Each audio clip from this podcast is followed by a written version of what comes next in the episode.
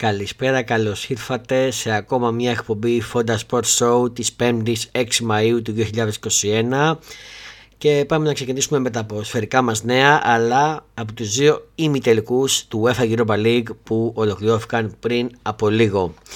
Η Manchester United ιτήθηκε μεν από τη Ρώμα μέσα στο Ολυμπικό με τρία δύο, αλλά παίρνει το εισιτήριο για το μεγάλο τελικό, όπου θα βρει αντιμέτωπη την Villarreal, η οποία έφερε μηδέν μηδέν μέσα στο Emirates. Η Άτσα δεν τα κατάφερε, επομένως είναι η μόνη ισπανική ομάδα που θα υπερασπιστεί τη χώρα της και θα έχουμε το τελικό, το φετινό τελικό του Europa League ανάμεσα στην Manchester United και τη Villarreal.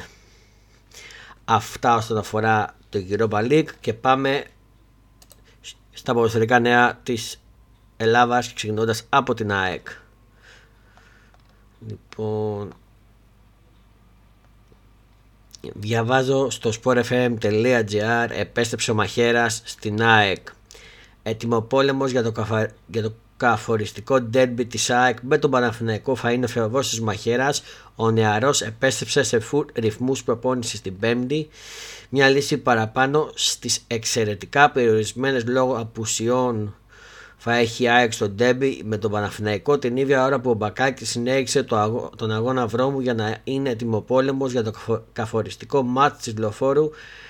Στη διάθεση του Μανώλου Χιμένεφ τέθηκε ο Μαχαίρας, σε αντίθεση με τον Μάνταλο που έκανε ξανά θεραπεία, με τους Γκαρσία, Ολιβέρα, Λάτση και Ραντόνια που συνέχισαν ατομικά προγράμματα. Ο νεαρός εξτρέμ γυμνάστηκε κανονικά σήμερα και υπολογίζεται για το κυριακάτικο παιχνίδι. Το ίδιο συμβαίνει και με όλους τους υπόλοιπους ξυπνόμαυρους πλην αυτών που έπαιξαν με τον ΠΑΟΚ και έκαναν αποκατάσταση, ενώ η προετοιμασία της ομάδας θα συνεχιστεί με προπόνηση που είναι προγραμματισμένη για το πρωί της Παρασκευής στις δέκα και μισή. Μάλιστα, ένα καλό ευχάριστο νέο ότι επανέρχεται ο Μαχαίρας. Τώρα για τον Μπακάκη, αν επανέλθει, με φάνε καλό νέο. Είναι που μπάζει ομάδα δεξιά, καλύτερα είναι ο Βασίλη Αντωνόπουλος, κατά την ταπεινή μου γνώμη. Ε, αυτά όσον αφορά την ΑΕΚ και πάμε γρήγορα γρήγορα στα νέα του Ολυμπιακού. Διαβάζω στο sportfm.gr, έφυγαν πάνω από δεκαέξι χιλιάδες εισιτήρια για την εικονική φιέστα του Ολυμπιακού. Η ανταπόκριση των φίλων του Ολυμπιακού είναι εντυπωσιακή μέχρι στιγμής, με το μισό γεωργός Καραϊσκάκη να έχει γεμίσει ήδη. Ωραία. Επίσης, διαβάζω στο sportfm.gr, αισιοδοξία για Σουλεμάνα στον Ολυμπιακό, δύσκολη αλλά όχι ανέφικτη η πιθανότητα απόκτησης του Γκανέζου Extreme της Νότζερλαντ. Δεν τον ξέρω, παιδιά, δεν τον ξέρω, δεν έχω άποψη, οπότε άμα το μελετήσω και τον δω θα σας πω. Αυτά τα νέα για τον Ολυμπιακό και πάμε στον Παναθηναϊκό. Γρήγορα γρήγορα. Παναθηναϊκός, διαβάζω στο sportfm.gr, γεμάτος προβλήματα ενόψει ΑΕΚ. Μαουρίτσιο Ιωαννίδης και Αϊτόρ έκαναν σήμερα θεραπεία και οι δύο πρώτοι είναι εξαιρετικά αμφίβολοι για την ΑΕΚ. Ενώ ο Σάντζες υπέστη διάστημα στη σημερινή προπόνηση του Παναθηναϊκού και αποχώρησε. Δεν έφτανε η ισοπαλία του Παναθηναϊκού χθες στη Λεωφόρο κοντά στον Αστέρα Τρίπολης. Ήρθαν και τα νέα προβλήματα σήμερα για να κάνουν τα πράγματα ακόμα χειρότερα για το Λάσνο Μπόλονι.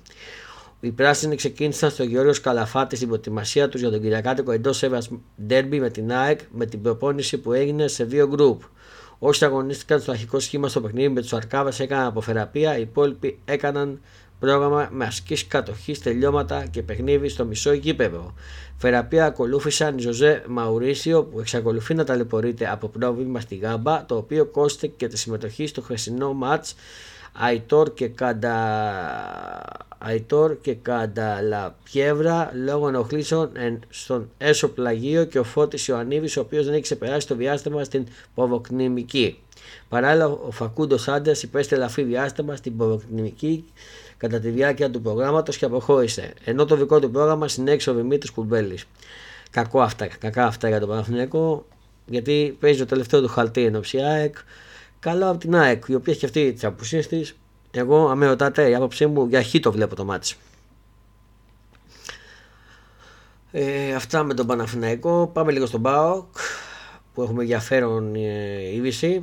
Στο sportfm.gr πάντα Σενάριο και για Τζόλι στη Φενέρμπαχτσε μετά τον Μπέρκα, διαβάζω στο sportfm.gr. Φημολογία ότι η Φενέρμπαχτσε μπορεί να κινηθεί για την απόκτηση του Χρήστη Τζόλι μετά την επιτυχία με τον Δημήτρη Πέρκα, πυροβότησε σχόλιο Τούρκου δημοσιογράφου σε εκπομπή. Στο μάτι και τη Φενέρμπαχτσε φαίνεται να έχει μπει για τα καλά ο Χρήστος Τζόλις, σύμφωνα με τον δημοσιογράφο Βολκάν Ντεμιρ. Η απόλυτα επιτυχημένη μεταγραφή του Δημήτρη Πέρκα έχει κάνει το τουρκικό σύλλογο να σκέφτεται σοβαρά αντίστοιχη κίνηση και για το νεαρό επιθετικό του ΠΑΟΚ. Τη σχετική αναφορά έκανε ο ρεπόρτερ της Σαμπάχ σε τηλεοπτική εκπομπή με αφορμή τη συζήτηση για τον Μπραουνά Σαμάτα που αγωνίζεται βανικός στη Φενέρ από την Άστον Βίλα, αλλά θεωρείται απίθανο να ενεργοποιηθεί η οψιόν αγοράς του. Ανεξάρτητα πάντως τι θα κάνει η Φενέρ με το Σαμάτα, θα χρειαστούν πολλά περισσότερα από έξι εκατομμύρια ευρώ που προβλέπει η δική του ρήτρα για να βελιάσει, για, για να βελιαστεί ο ΠΑΟΚ για τον Τζόλι, ο οποίος έχει προσεγγίσει το ενδιαφέρον πολλών ακόμα ευρωπαϊκών ομάδων. Αν ρωτάτε κάτι, εντάξει, μπορεί να υφίσταται αυτό, μπορεί να υφίσταται αυτή η είδηση, δεν ξέρω, αλλά αν ρωτάτε κάτι, ο ΠΑΟΚ δεν θα πουλήσει τόσο εύκολα το τομάρι και με τόσα λίγα λεφτά το τομάρι του Τζόλι, του παίκτη του, από είκοσι εκατομμύρια και πάνω. Και αν με ρωτάτε τη γνώμη μου, πιστεύω ότι θα καταλήξει United τον Τζόλι. Αυτά με τον ΠΑΟΚ, αυτά με το ελληνικό ποδόσφαιρο. Πάμε λίγο στα, στο διεθνή ποδόσφαιρο, ξεκινώντας από την Αγγλία. Διαβάζω στο sportfm.gr. Ολοκληρώνει τη μεταγραφή του Γιαννούλη η Norwich. Οριστική είναι η απόφαση της Norwich για την απόκτηση του Δημήτρη Γιαννούλη από τη στιγμή που εξασφάλισε την επάνωβό της στην Premier League. Παίκτης της Norwich το εκατό τοις εκατό πρέπει να θεωρείται ο Δημήτρης Γιαννούλης μετά την οριστική επάνωβο των Καναρινών στην Premier League, κατακτώντας μάλιστα το ποτάσμα της Champions League. Σύμφωνα με το ρεπορτάζ της μπι μπι σι, η περίπτωση του Έλληνα αριστερού μπακ θεωρείται ανάλογη με αυτή του κεντρικού αμυντικού Μπεν Γκίμσον, που αποκτήθηκε επίσης ως δανεικός από την Μπέρλεϊ, και η απόφαση ώστε να ολοκληρωθούν οι μεταγραφές των δύο παικτών στο εκατό τοις εκατό. Όπως αναφέρεται στο δημοσίευμα, οι συμφωνίες με τους δύο προσφερειστές θα ανακοινωθούν και τυπικά από πρώτη Ιουλίου, όταν πια θα αρχίσει η μεταγραφική περίοδος για τη νέα σεζόν είκοσι ένα είκοσι δύο. Σημειώνεται ότι ο Δημήτρης Γιαννούλης αγωνίστηκε σε δεκαπέντε μάτς με τα Κανάρια και η μεταγραφή του από τον ΠΑΟΚ αναμένεται να φτάσει στα οκτώ εκατομμύρια ευρώ. Mm. Καλά λεφτά θα εισπράξει ο ΠΑΟΚ. Καλά θα εισπράξει ο ΠΑΟΚ, καλά λεφτά. Μα, μακάρι να κινηθεί έξυπνα και να πάρει καλούς παίκτες του ΠΑΟΚ ενώ ψυχή σεζόν. Σε άλλα νέα στην Αγγλία, Liverpool της προτάθηκε ο Ουμπτιτή έναντι οκτώ εκατομμυρίων ευρώ, διαβάζω στο sportfm.gr. Σε τιμή ευκαιρίας προσφέρει η Μπαρσελόνα τον Σαμουέλ Ουμπτιτή, αξιώνοντας από τη Liverpool μόλις οκτώ εκατομμύρια ευρώ για να της τον παραχωρήσει. Αυτά από την Αγγλία. Φύγαμε για Ισπανία.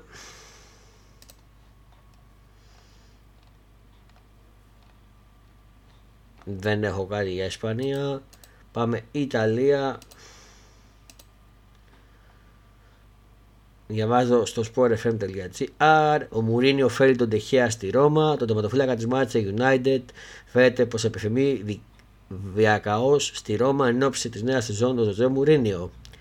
Επίσης, διαβάζω στο sportfm.gr, τα βρήκε με την De Laurentiis και αναλαμβάνει την Νάπολη ο Σπαλέτη. Ο Λουτσάνο Σπαλέτη θα αντικαταστήσει τον Τζενάρο Γκατούσο, αφού φαίνεται να έχει συμφωνήσει σχεδόν σε όλα με τον πρόεδρο της Νάπολη, Αου, Αουρέλιο De Laurentiis.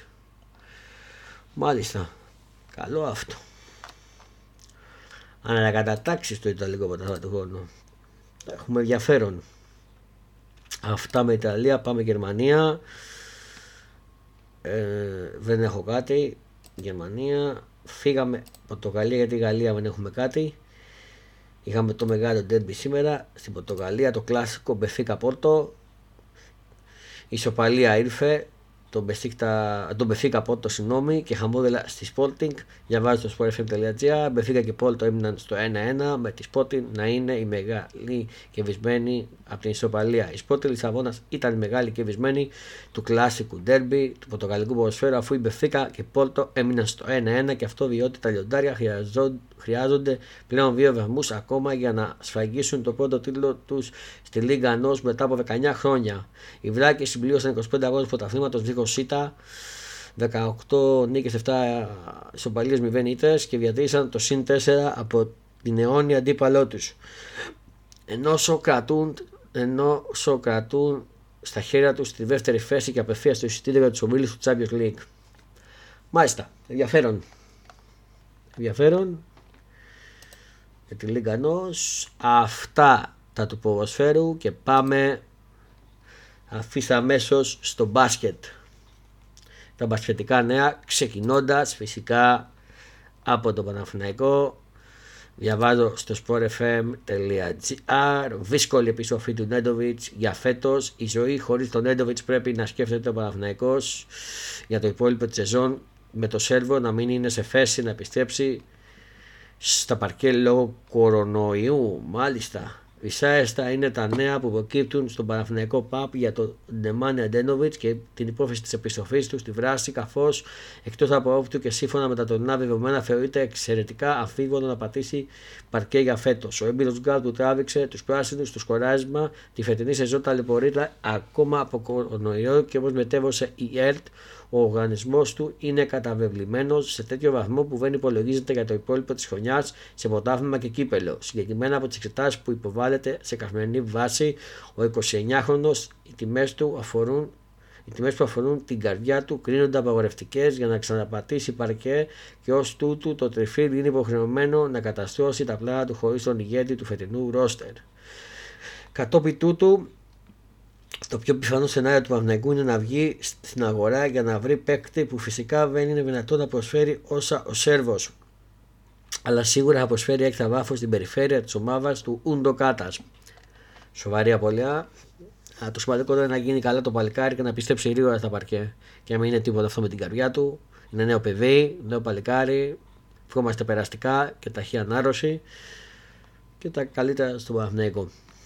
Αυτά για το μπάσκετ, το... τα ελληνικά μπάσκετ, το ελληνικό μπάσκετ. Πάμε λίγο στα διεθνή, στα... στην Ευρώπη συγκεκριμένα. Ε, διαβάζω στο sportfm.gr, νέο κρούσμα κορονοϊού στην Μπασκόνια. Στο κόκκινο γερμό παραμένει η Μπασκόνια, καθώς ανακοίνωσε νέα κρούσματα κορονοϊού στην πρώτη ομάδα. Επίσης, διαβάζω στο sportfm.gr, σε προχωρημένες συζητήσεις με την Μπαρσελόνα, ο Γιώκουμπετ. Ο Ρόκας Κουμπέτης φαίνεται να βρίσκεται σε προχωρημένες επαφές με την Μπαρσελόνα, στην οποία προορίζεται για αντικαταστάτης του Λεάνδρο Μολμάρο. Επίσης, διαβάζω στο sportfm.gr, επίσημο ανανέωσε με Άτμαρη Εφές, προπονητής της Ανατολού Εφές. Για τα επόμενα δύο χρόνια θα παραμείνει ο Ένγκινγκ Άτμαν, ο οποίος ανακοίνωσε, όπως ανακοίνωσε ο τουρκικός σύλλογος. Επίσης, διαβάζω στο sportfm.gr, αλλάζει το σύστημα των τελικών της έι σι μπι, της Liga Endesa. Η πρόκριση της Μπαρσελόνας στο Final Four της Euroligas μετά από επτά χρόνια ανάγκασε την Liga Endesa να αλλάξει το σύστημα διεξαγωγής των τελικών του Ισπανικού πρωταθλήματος. Η πρόκριση της Μπαρσελόνας στο Final Four της Euroligas στο τέλος του μήνα έφερε περισσότερες υποχρεώσεις στους Blaugrana λόγω και του Ολυμπιακού τουρνουά. Έτσι η Liga Endesa άλλαξε το σύστημα των τελικών και από Best of πέντε οι αγώνες θα διεξαχθούν σε Best of τρία. Βάσει των όσων αναφέρει η Mundo Deportivo, τα play-off θα ξεκινούσαν αμέσως μετά το Final Four της Κολονίας. Αυτά και με τα ευρωπαϊκά νέα του μπάσκετ. Πάμε λίγο στο εν μπι έι, να μην έχουμε κάτι. Επίσημο, διαβάζω στο sportfm.gr, ανακοίνωσαν Βιλντόσα οι Knicks. Την απόκτηση του Λούκα Βιλντόσα ανακοίνωσαν οι Knicks. Τι άλλο. Διαβάζω στο sportfm.gr, Nets κρατούν μέχρι το τέλος της σεζόν το James. Λοιπόν, Λοιπόν, διαβάζω επίσης στο sportfm.gr, πήραν τον φίλερ οι Bucks με εξαιρετικό Γιάννη, την τέταρτη συγχώμενη νίκη στο N B A, πήραν τα ξημερώματα οι Bucks οι οποίοι επικράτησαν με ομαδική δουλειά στο νήμα με εκατόν τριάντα πέντε εκατόν τριάντα τέσσερα των Warriors. Μάλιστα, καλό αυτό. Μπράβο ρε Γιάννη, μπράβο, μπράβο ρε Bucks. Αυτά και με τα πασχετικά μας νέα. Πάμε σε άλλα νέα ξεκινώντας από το τένις. Διαβάζω στο sportfm.gr, δυστυχώς αποκλεισμός για τον κακό Tsitsipa στη Μαυρίτη. Ο Κάσπερ, Ρου, ο Κάσπερ Ρουντ πέτυχε τη μεγάλη νίκη της καριέρας του με δύο μηδέν σετ απέναντι στον Στέφανο Tsitsipa, με τον Έλληνα τενίστα να μένει εκτός του ημιτελικών του Open της Μαυρίτης. Όπως διαβάζω στο sportfm.gr, γρήγορο ήταν όπως αποδέχτηκε το ταξίδι του Στέφανο Tsitsipa στο Open της Μαυρίτης, αφού ο Έλληνας τενίστας γνώρισε την ήττα με δύο μηδέν σετ επτά έξι έξι τέσσερα από τον Κάσπερ Ρουντ και έμεινε εκτός του ημιτελικών της διοργάνωσης. Ο νορβηγός αθλητής πέτυχε τη σπουδαιότερη νίκη της καριέρας του, ενώ στο αγωνιστικό κομμάτι κατάφερε να βγάλει εκτός δυσμού τον Tsitsipa, ο οποίος δεν μπόρεσε να πιάσει τα υψηλά στάντα απόδοσης που μας έχει συνηθίσει. Μάλιστα, αυτή ήταν η πρώτη φορά φέτος που ο Στέφανος έμεινε εκτός του ημιτελικών, αφού όπου αγωνίστηκε αποκρίθηκε τουλάχιστον στην οκτάβα. Με την κούραση από τα συνεχόμενα παιχνίδια αποτελούν πάντως ένα ελαφρυντικό. Ο Ρούι, νούμερο είκοσι δύο, θα κληθεί να αντιμετωπίσει το ημιτελικό της Παρασκευής στις οκτώ ώρα τον Αλε... Αλεξάνδερ Μπούμπλικ, ενώ ο Έλληνας τενίστας που είχε τριάντα winners και είκοσι αβίαστα σήμερα θα παίξει την επόμενη εβδομάδα στη Ρώμη. Καλή επιτυχία στη Ρώμη για τον Tsitsipa, δεν πειράζει. Πάμε στο επόμενο Στέφανε. Επίσης συνεχίζουμε λίγο με τένις.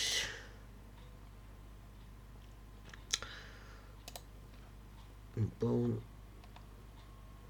διαβάζω στο sportfm.gr, Ε, Μαυρίτ Open άνετα στους οκτώ ο Ναβάλ. Ο Ραφαέλ Ναβάλ επικάτσε δύο μηδέν έξι τρία έξι τρία τον Αλεξέη Ποπίριν και προκρίθηκε στα προημιτελικά του Μαυρίτης Open, όπου θα αντιμετωπίσει τον νικητή του μάτς Σβέρεφ Εβάντς.